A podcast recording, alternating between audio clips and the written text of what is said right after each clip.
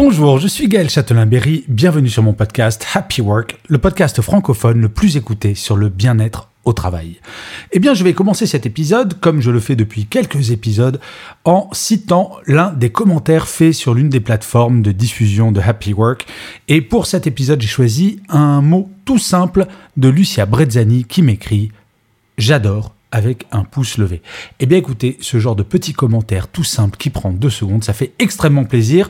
C'est mon happy work à moi et, soit dit en passant, c'est également le happy work des algorithmes qui vont faire que Happy Work pourra durer très longtemps.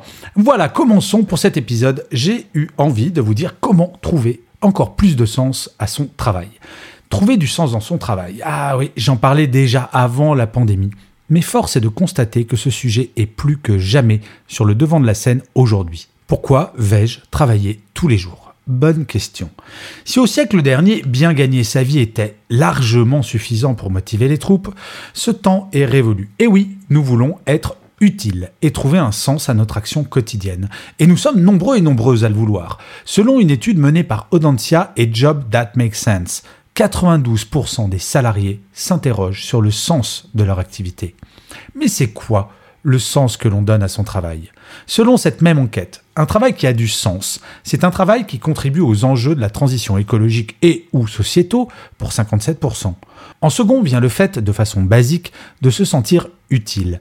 Et en troisième position, avec 42%, il s'agit d'appartenir à une organisation qui va avoir un impact positif sur la société et ou la planète. Mais alors, concrètement, comment on fait ? En premier, je vous conseille de faire la liste des valeurs et des causes importantes pour vous. Nous ne partageons pas toutes et tous le même regard sur notre monde et sur l'avenir. Nous sommes toutes et tous plus ou moins optimistes et ainsi notre grille de valeurs et de priorités peut varier d'un individu à un autre.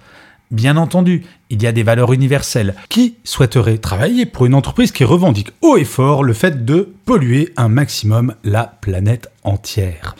Mais ce n'est pas cela dont je parle. Qu'est-ce qui vous anime vraiment ? Qu'est-ce qui ferait que vous seriez capable de vous battre ? Quelles sont les causes qui vous touchent profondément ? Quelles sont les valeurs que vous souhaitez prioritairement transmettre à vos enfants, si jamais vous en avez ?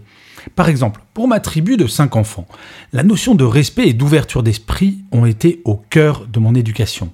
Si en tant qu'adulte, ils portent haut ces 2 valeurs, j'estime que j'aurai effectué mon travail de père à peu près correctement.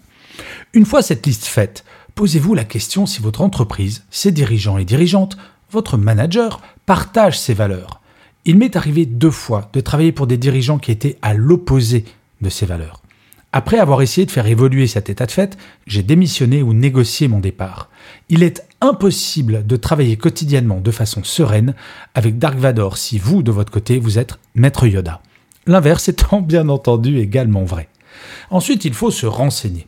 Bien souvent, et c'est de plus en plus le cas, les entreprises mettent en avant les valeurs portées par elles sur leur site web ou le réseau interne. Mais trop souvent, au même titre qu'un Parisien ne monte quasiment jamais sur la Tour Eiffel ou l'Arc de Triomphe, un salarié va rarement visiter le site corporate de son entreprise. Eh bien, faites-le, surtout la rubrique recrutement. C'est là que les valeurs sont mises en avant de façon prioritaire et quels sont ses engagements sociétaux. Vous verrez que généralement, ce ne sont que des valeurs positives qui sont exprimées, ce qui est logique. Quelle entreprise dirait fièrement « Nous ». On est malveillant, le bien-être de nos salariés, on s'en moque, etc., etc. À partir du moment où vous voyez cette liste, 2 questions se posent. La première, partagez-vous certaines de ces valeurs ? La seconde, constatez-vous au quotidien que ces valeurs sont appliquées dans votre entreprise ? La troisième chose, c'est d'en parler avec vos collègues. Notre regard, par essence, est subjectif. Il n'est pas nécessairement juste ou faux, mais il est forcément partiel et partial. Ainsi, en parlant de ce sujet avec vos collègues, vous pourrez vous faire une opinion plus globale de ce qui peut constituer le sens de votre travail au quotidien. Le point de départ de la réflexion est d'identifier quel est le sens perçu par toutes et tous de l'activité de son entreprise. Et nous n'en avons généralement qu'une vue partielle, comme je le disais. Je donne souvent l'exemple de cette entreprise qui vend des vis et des boulons. Rien de glamour, me direz-vous. C'est vrai. Mais quand vous savez que ces vis et ces boulons sont installés sur des satellites, des avions et des fusées, tout de suite, le regard que vous avez sur les personnes qui fabriquent ces produits n'est plus du tout le même. Eh bien, c'est aussi cela, donner un sens à son travail. Quelle en est sa finalité au travers de la mission globale de son entreprise. Le quatrième point, c'est d'en parler avec son manager. Qui de mieux placé que votre manager pour vous aider à comprendre le sens de votre travail, de la mission du service dans lequel vous travaillez et de l'entreprise qui vous a embauché. Ce n'est pour l'instant que peu le cas, mais les managers de proximité devraient toutes et tous être formés à ce genre de discussion, car elles sont fondamentales et pas forcément aussi évidentes qu'elles en ont l'air.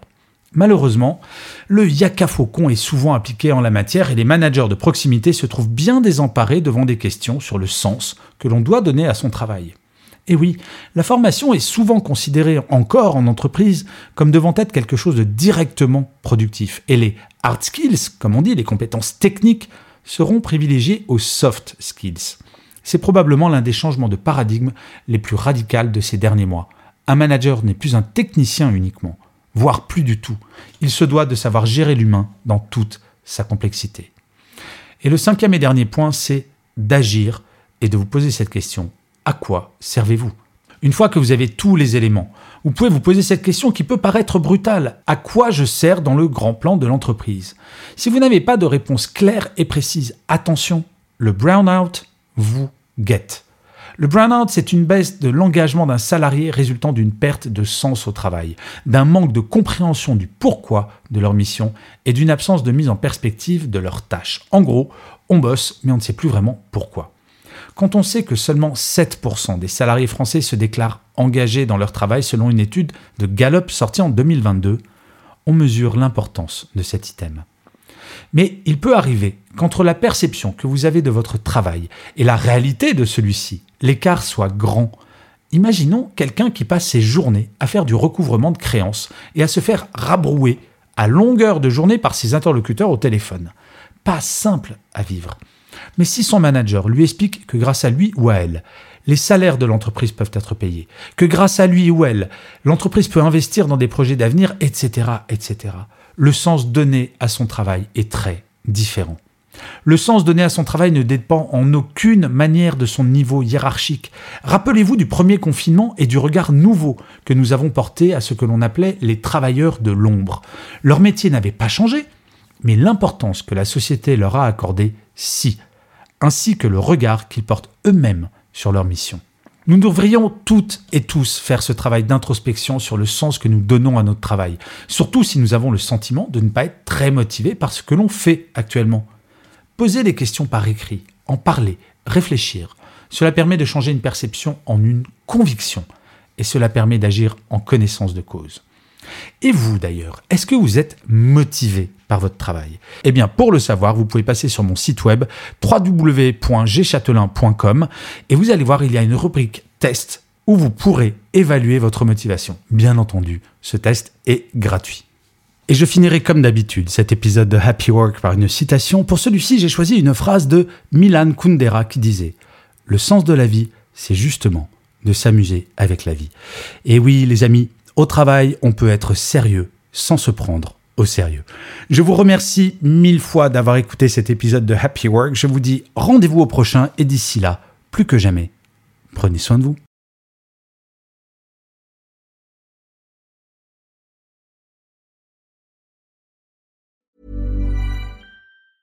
Spring, is that you? Warmer temps mean new Allbirds styles. Meet the new Superlight Collection, the lightest ever shoes from Allbirds, now in fresh colors. These must-have travel shoes have a lighter-than-air feel and barely-there fit that made them the most packable shoes ever. Plus, they're comfy right out of the box. That means more comfort and less baggage. Experience how Allbirds is redefining comfort. Visit Allbirds.com and use code SUPER24 for a free pair of socks with a purchase of $48 or more. That's ALLBIRDS.com, code SUPER24.